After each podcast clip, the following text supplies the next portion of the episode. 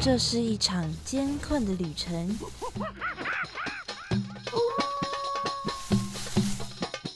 也是一场精彩绝伦的冒险。欢迎进入美好的动物世界，打开你的耳朵，用心感受。嘘，注意听，动物就在你身边。Animals 冒险王，你们准备好了吗？生活中处处是动物，只要你细细去发现，人人都是冒险王。欢迎收听世新广播电台 AM 七二九，每个星期三早上十一点十分的 Animals 冒险王，我是主持人 Hat Cat 猫猫。又到了我们每周聊动物的时间啦。自从哦中秋节过后，天气呢就慢慢的变得凉快了起来。走在外面啊，路上都觉得有凉凉的风，也经常呢会下一点小雨，是蛮舒服的天气哦。虽然下雨有点麻烦，感觉呢整体上已经是接近秋天了。但是九月还没有过去，我们就。把九月呢当做是换季的一个分隔线，我们要来抓住夏天的尾巴。今天呢就要来跟大家分享夏天代表性的动物。一到了夏天呢，我们就会听到它非常洪亮的叫声。这个动物呢就是蝉。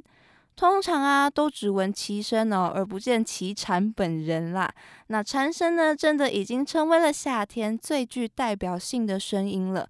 听到了蝉声啊，我们就会不自觉的联想到夏天的来临。而蝉声压倒性的那个存在感哦，也成为了我们夏天最亮眼的那个回忆。那么，关于蝉，我们还有什么东西是可以了解的呢？马上就来进入我们的第一个单元喽。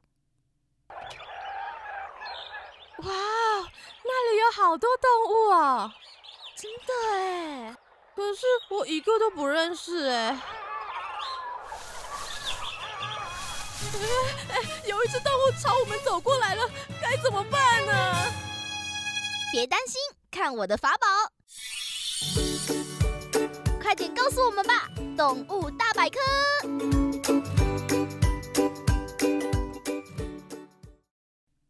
蝉那个洪亮的叫声呐，都是雄蝉发出来的哦。因为蝉呐，它要在它蝉蜕羽化之后的短短几周寿命之间，吸引到雌蝉的注意，并且呢，完成它们最重要的繁衍后代的任务。所以，我们听到的蝉的叫声呐，通常都是雄性发出来吸引雌性的声音哦。而以往呢，我们都说蝉的声音呢，是源自于它翅膀的震动。包括猫猫我在内啊，以往呢都是这么深信着的，但是这个其实是错误的资讯哦。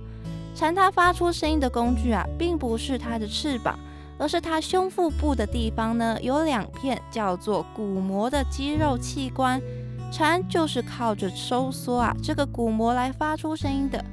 鼓膜呢，一秒可以震动三百到四百下哦。所以，如果实际看蝉发出声音的样子的话，会看到它并不是高速的震动翅膀，而是快速的收缩摆动它的腹部，靠着震动鼓膜啊来发出声音。可以说啊，整个蝉鸣的过程就像是蝉啊它在打鼓一样的感觉啦。所以，蝉的声音啊之所以可以这么大声，也是跟鼓的原理一样。因为蝉，它也自带着一个共鸣腔，那个就是它的腹部。它的腹部呢是中空的。如果你透过阳光来观察蝉的腹部的话，就会发现它的腹部呢是有点透光，看起来带点透明感的。因为蝉的腹部啊就是空心的，它就是靠着这个空心的腹部呢来产生声音的共鸣，来放大它鸣叫的声音哦。所以它的声音啊才会这么具有穿透力。所以啊，我们除了用刚刚所说的只有雄蝉才会鸣叫的这个特性来分辨蝉的性别之外，也可以利用腹部的长短来分辨哦。因为雌蝉呐，它们不需要鸣叫，就不需要这么大的腹部来产生声音的共鸣，所以雌蝉的腹部呢会比雄蝉还要短小。另外啊，在雌蝉的腹部的地方，会发现有一根长长的产卵管。这个产卵管呢，也是分辨蝉的性别的特征之一哦。所以蝉呐只有雄性会鸣叫。雄性呢，为了要产生共鸣，腹部也会比较大，肚子的地方也不会只有雌性才有的产卵管。借由这三个特点呐，就可以去分辨蝉的性别啦。不过说到雌蝉的产卵管哦，平常我们好像对蝉怎么产卵都没有什么印象。因为蝉啊，平常都是在树上，都藏得很隐秘，我们其实也很少可以看到它们。而且，其实蝉它生产的过程，我自己觉得也是蛮隐秘的啦。雌蝉啊，它生产的地方啊，就是在高高的树上。雌蝉会把它腹部坚硬的产卵管啊，插进树里面，在树的内部呢，完成产卵的动作。而这个过程啊，它们只需要像平常一样趴在树上就可以完成喽。也就是说，在我们不知不觉中，它就已经偷偷的生完卵了。所以说，我们真的不能乱砍树啦，树是很重要的。搞不好呢，这些新生的蝉就在你砍倒的那个树里面哦，要好好的保护树才行。而这些卵呢，是细细长长的，呈现晶莹的白色，跟米粒呢差不多大。孵化出来的幼虫啊，长得就跟成虫的蝉是很相似的。因为蝉呐，它是属于不完全变态的昆虫，小时候啊，跟长大之后的外表差异不会太大。小时候的蝉呐，它们就有着有点弯弯，像是钩子一样的前肢了，而那个前肢呢，也就是它们挖土的利器哦。而这样不完全变态的昆虫的幼虫啊，就是所谓的若虫哦。我们都知道蝉的若虫啊是要住在土里面的，所以它们现在啊就是要从树上回到土里面定居。那它们是怎么跑到土里的呢？方法非常的简单粗暴哦，它们就是直接爬到树干边缘，然后就松开它们的六只脚。直接掉下去，非常快速简单的呢，就可以回到地面了。我起初还以为他们会慢慢的爬下去，比较安全一点，没想到我的思维呢还是太人类了。人家蝉才没有这么多顾虑，直接用最快速、最有效率的方法回到地面才是王道。它们回到地面之后啊，就会钻到土里面，吸收啊这些树木树根的枝叶为生。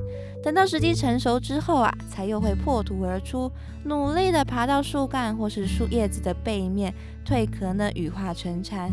这就是蝉的循环。每只蝉呢，依据它们每个的品种呢，待在土里长大的时间也就会不同。台湾的蝉啊，大部分都是一到五年为一个周期。不过呢，可能也有些朋友有听说过十七年蝉这样的说法，就是会在土里呢待上十七年才会出来羽化的蝉。而这种感觉就是很梦幻的十七年蝉呐，其实是真实存在的蝉哦。除了十七年蝉之外，还有另外一个也是在土里待很久的十三年蝉。十七年蝉跟十三年蝉这两种周期蝉呢，它们只出现在北美洲的东部地区哦。在一八九八年的时候啊，昆虫学家查尔斯莱斯特马拉特呢，就以罗马数字将这些蝉啊分成三十种类型，一到十七种啊，对应的是一八九三年到一九零九年之间出现的十七年蝉。而后面的十八到三十种呢，则是对应到一八九三年到一九零五年之间出现的十三年蝉。但是这些数字啊，也不是所有的都对得上号的。有些数字呢，其实并没有真正的有对应到相对应的蝉，甚至呢，有些蝉还是已经绝种，已经不存在的了。所以这样删删减减的算下来啊，其实真正的周期蝉呢，只有十五种哦，只有分类中的一半而已。而为什么会出现这种需要长达十三年或是十七年才能破土羽化的蝉呢？这个啊有几种呢？是科学家普遍认为的原因。第一个原因呢，是因为周期蝉啊，它们出现在距今一百八十万年前的时候，那个时候啊，北美中的气温呢比较低，有的时候呢还会遇到气温比较低的夏天冷夏。成年的蝉呢，它们需要比较高的温度。所以它们长达十几年的生命周期呢，就可以提高它们的存活率，让它们可以避开太冷的夏天。再来的原因啊，也是为了要让它们增加存活率，叫做掠食饱和假说。这个学说认为，以蝉为食的生物们啊，因为蝉呢需要等到十几年之后，它们才会破土羽化成蝉，导致呢他们有好几年都没有什么蝉可以吃，所以自然而然呐，这些捕食者的数量呢就会相对的减少。而等到这些蝉羽化之后，就算这些掠食者们呢终于有食物可以吃了。但是呢，因为他们的种族数量呢已经减少了，所以就算拼命的吃啊，也不会把这些蝉给吃完。这些数量庞大的蝉呢，就可以继续快乐的度过夏天的时光啦。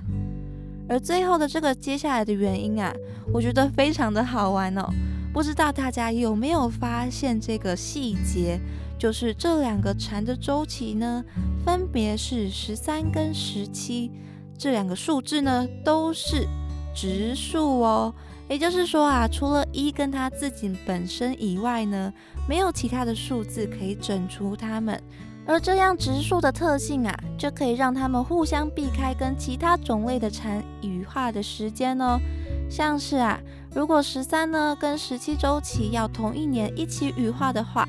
就要等到两百二十一年的时间才可能会重叠到哦，所以这个啊，也就是避免呢他们彼此互相竞争的最终演化的结果啦，是不是觉得非常的有意思呢？这种小细节真的是很好玩哦，生物真的是非常的奇妙。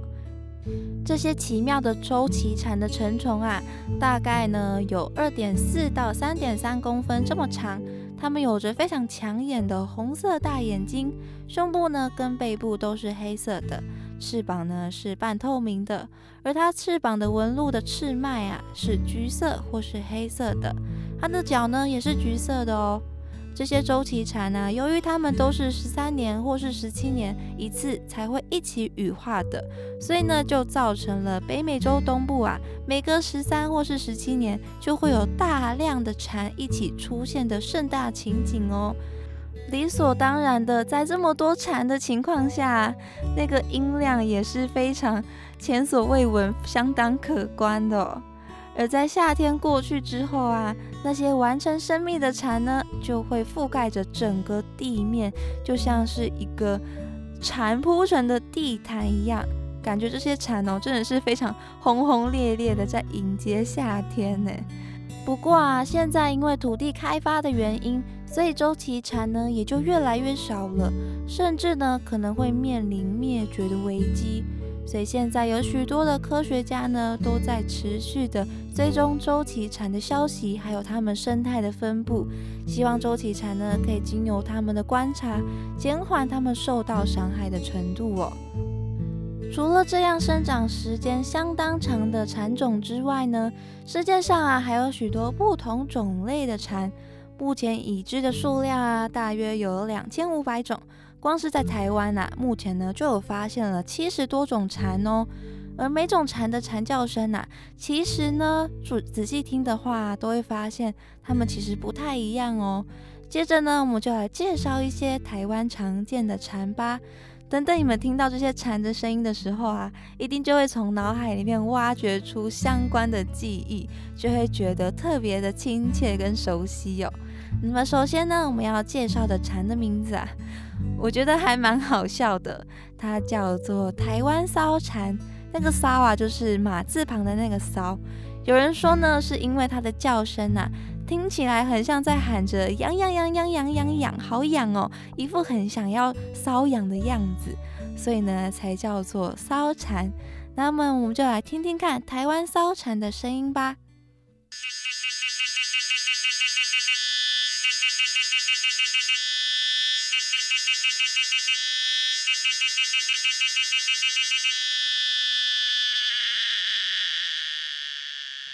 台湾骚蝉呢，是其中一种台湾常见的蝉，出现在四月到十月之间。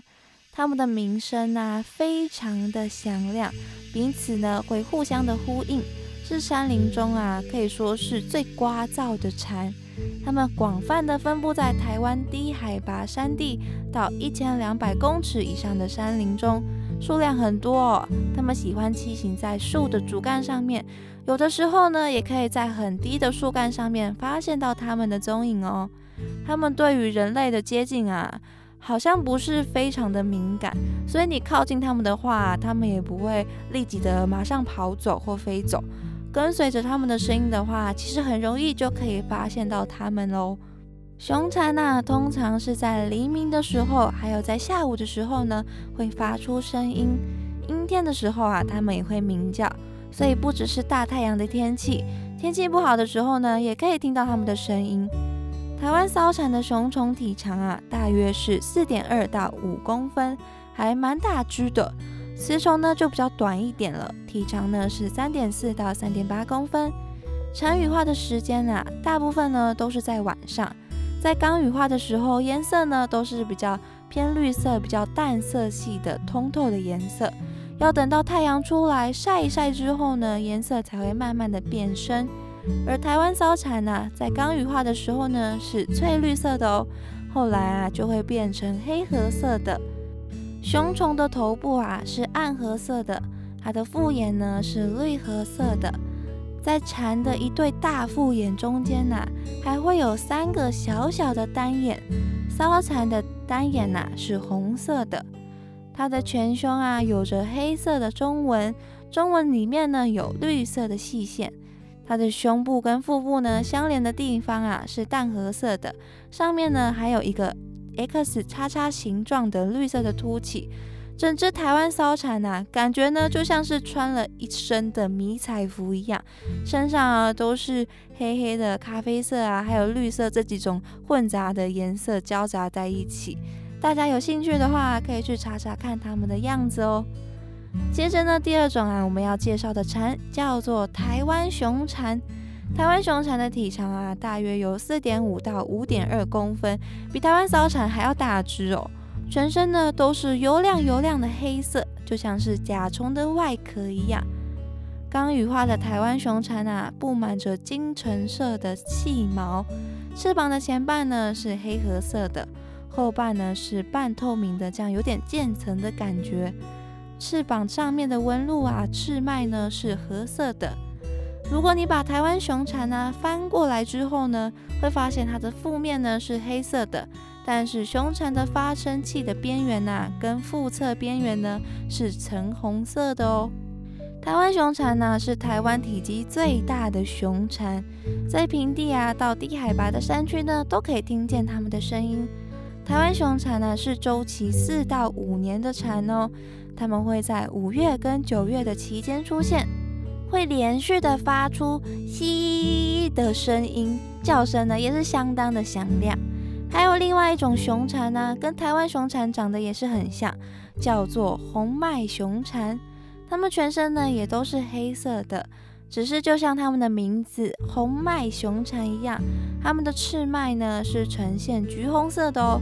脚呢也是有橘红色的枝节，它们比台湾熊蝉呢还要小只，体长呢只有三点七到三点九公分而已。它们也是生活在平地跟低海拔的山区，在北部的分布范围啊比较少，中部的平原呢跟山区比较常见。它们会在六月到七月之间出现哦。台湾熊蝉的声音啊，跟红脉熊蝉的声音。我觉得蛮相似的，所以我们就放在一起听听看，一起比较看看吧。首先呢，我们就来听听看台湾熊蝉的叫声。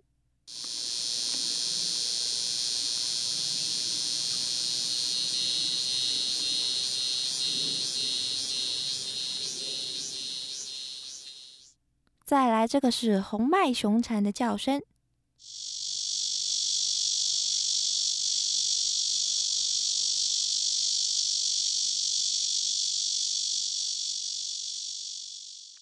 是不是真的很像？他们的声音都很像是机械会发出来的声音。但是台湾熊蝉的音高呢，好像有比红脉熊蝉的还要再高亢一点的感觉。不知道大家是不是也是这样觉得？那么接下来呢，还有一种呢，也是熊蝉，但是它的声音呢，相对之下就比较好分辨啦。它是高沙熊蝉，我们就打铁趁热哦，来听听看高沙熊蝉的声音吧。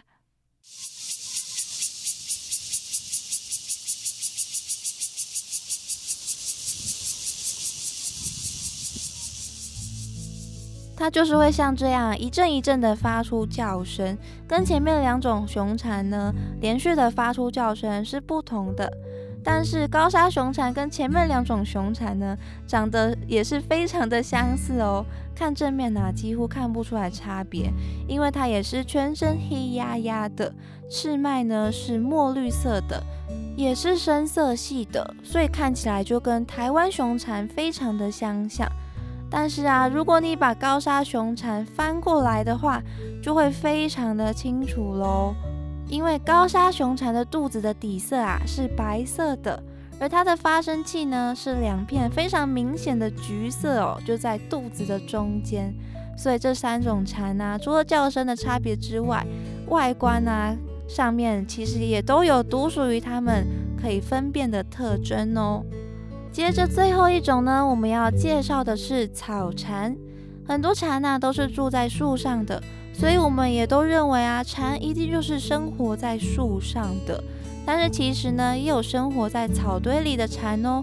它们呢就是吸食草的枝叶为生的，体色呢有绿色、绿褐色、黄绿色，还有黄褐色等等的，非常多不同的颜色哦。身体呢有金色的鳞毛分布在上面。其中啊，最常见的颜色呢就是绿色。草蝉的雄蝉哦，体长呢大约是一点三到一点五公分，雌蝉的体长啊大约是零点九到一点九公分，是小小只的蝉哦。当雄蝉鸣叫的时候啊，你就会看到它们把腹部高高的耸起来。那么我们接下来就来听听看草蝉的声音吧。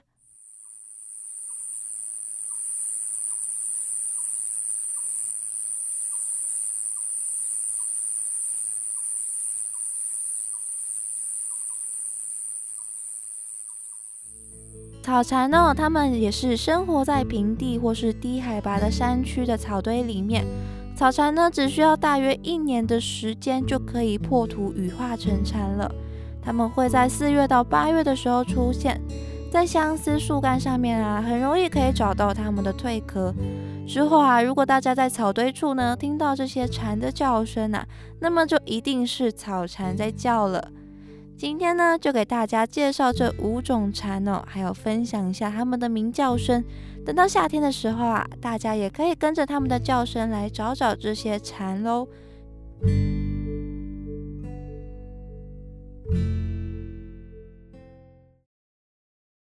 前面有一个洞穴，我们进去看看吧。好啊。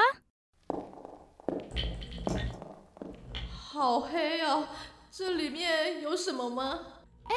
你看岩壁上面，这些是古人留下来的动物壁画，难不成这里是动物记录点？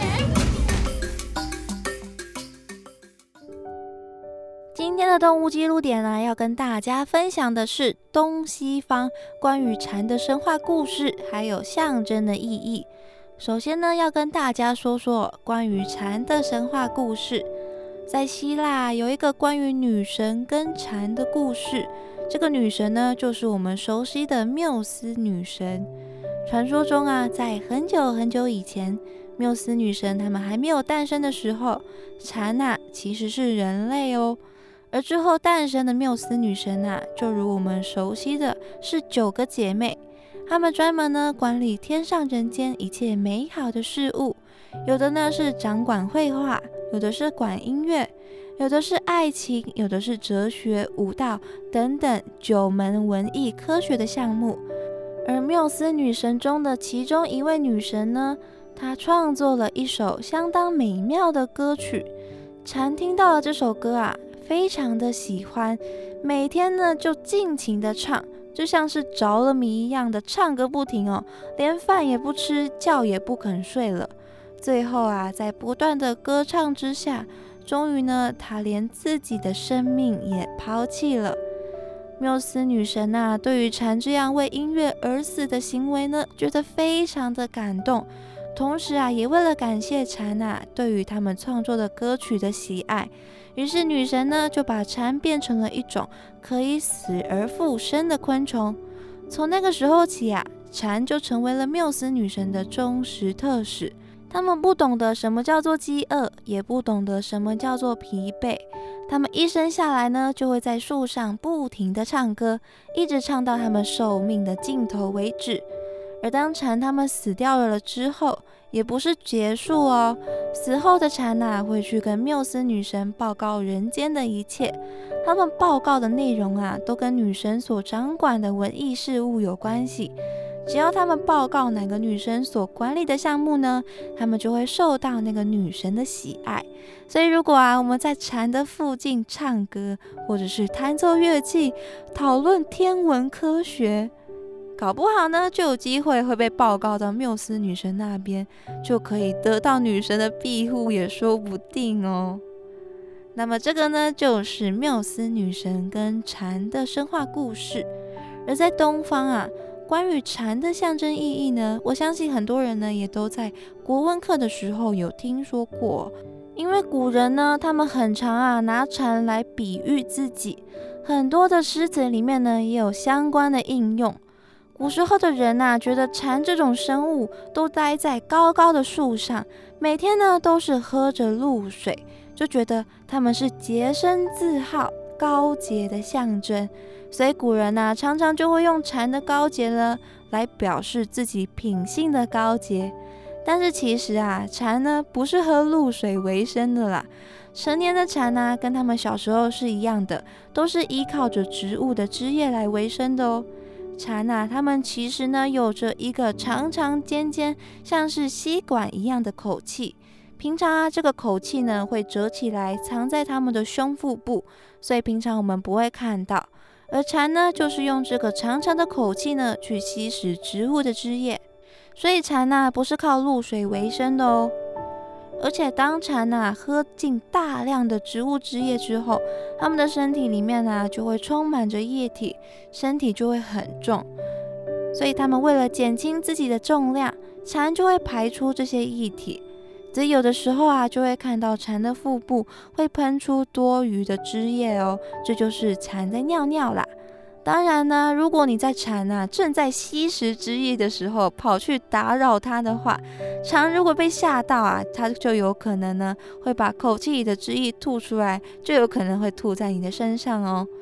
除了蝉呐是代表高洁这样的象征意义之外，古时候的人呐，还盛行一种在去世的人的嘴巴里面呐放入一些东西的文化。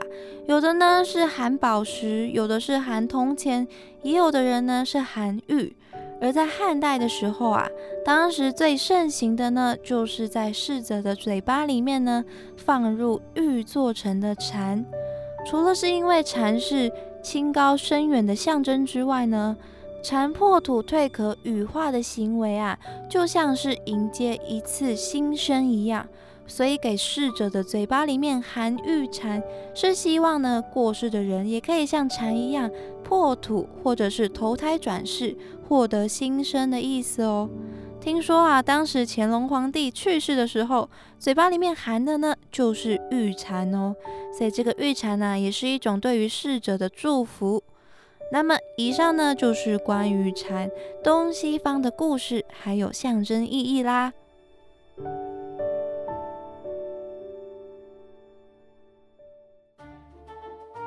哎，前面有一群动物哎！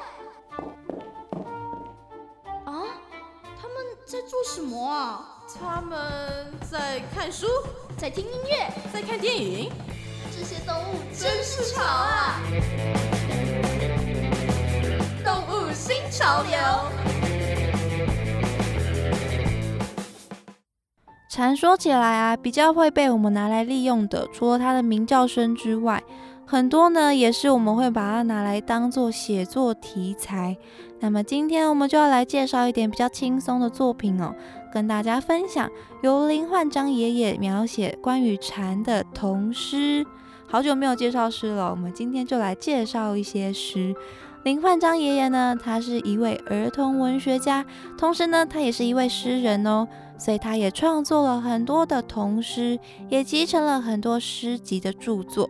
他关于蝉的童诗啊，可以分成三个部分，描写了蝉迎接夏天，它们鸣叫的声音，到最后季节更迭，蝉也跟着退场。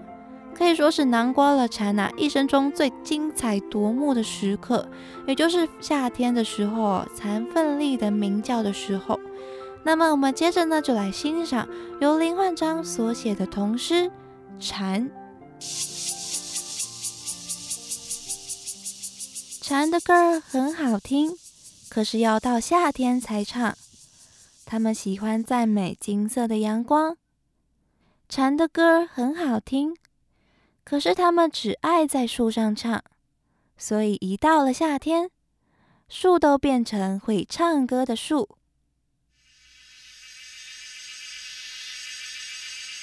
夏天，蝉儿最忙碌，聚聚聚，聚聚聚，好像要把整座森林一口气通通聚下来。聚聚聚，聚聚聚。天还没亮，他们都已经上山，开动了电锯，锯锯锯的锯个不停。如果你不睁开眼睛的话，你一定会误以为他们真的已经把整座森林都锯光了。锯锯锯，锯锯锯，蜜蜂们飞过来又飞过去，蝴蝶们也飞过来又飞过去。他们说：“夏天只有蝉儿最卖力，蝉在夏天最卖力。从清晨到夜晚，他们都不休息，急急急，急急急，努力的拉着大锯。这样的工作好像一点也不费力。锯齿，锯齿。”大家一起拉锯，可惜他们的力气太小。整个夏天过去了，他们还没有砍倒一棵树，只是轻轻的、轻轻的摇落了一些些枯黄的叶子。这首诗的前面呢，刻画了蝉声大噪。整个森林呢，就像是要被蝉声所笼罩了一样，很热闹，充满活力的感觉。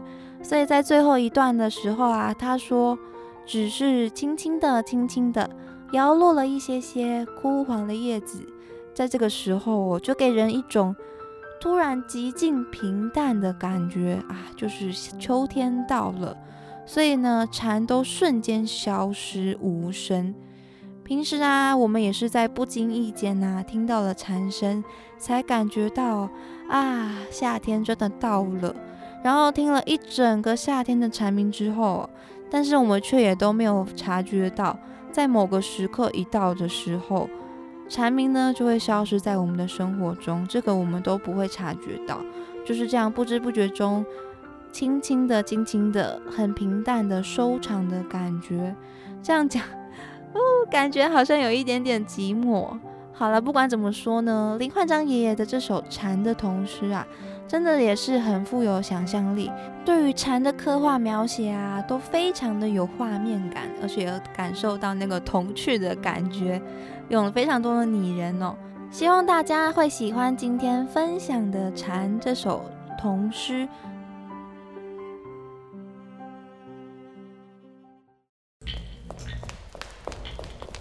你看，前面有亮光，我们走出洞穴哎！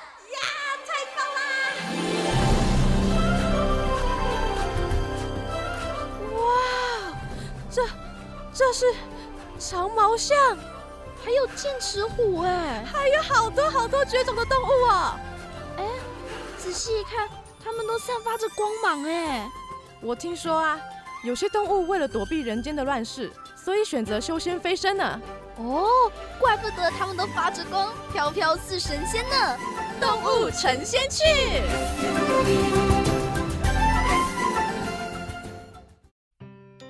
今天的动物成仙趣呢，要跟大家介绍一种很漂亮的蝉哦，它的名字呢叫做台湾爷蝉，就是爷爷的那个爷字啊。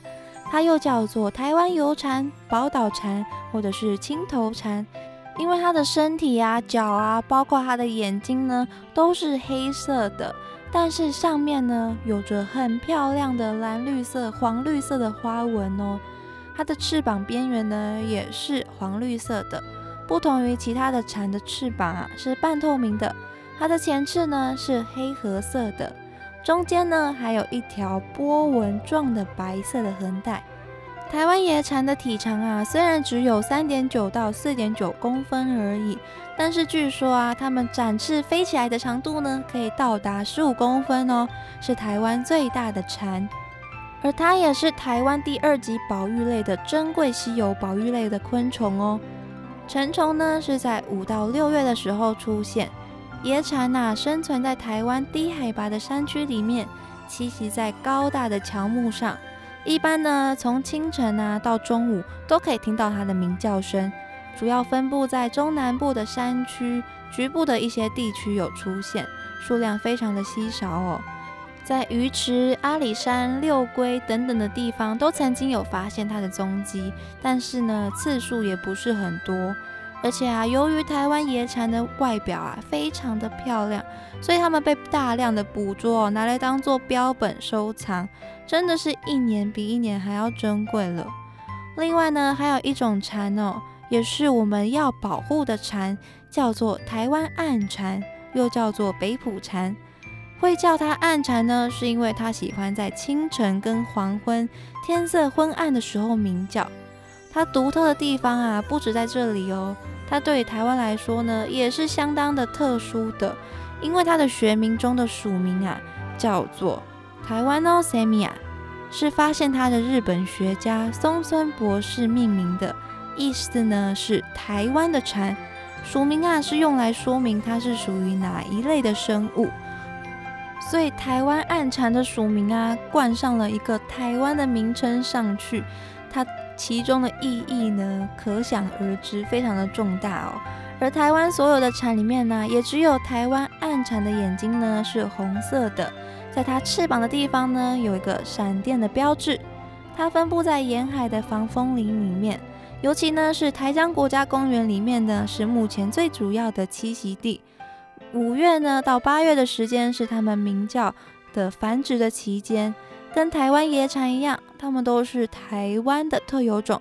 目前我们对于台湾暗蝉的了解啊还不深，但是呢，跟所有的动物一样，如果我们破坏到它们栖息的环境的话，导致的后果一定就会是灾难一场。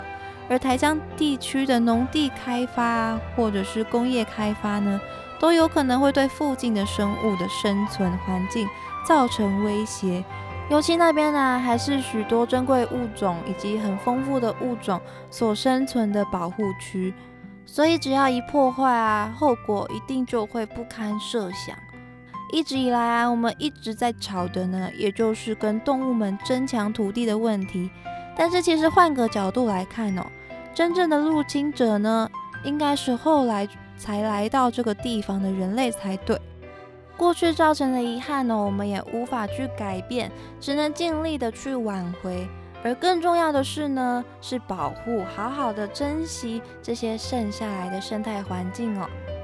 这个呢，就是现在的我们所可以做到的事情啦。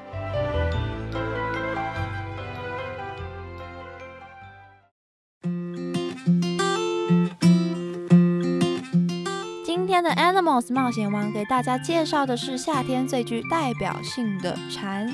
我们一开始啊，给大家破除了蝉发声的迷思哦。蝉是用肚子的上的鼓膜去发出声音的哦，并不是震动翅膀。接着呢，我们还跟大家说了周琦蝉，还有介绍呢一些台湾几种常见的蝉，也欣赏了这些蝉的叫声。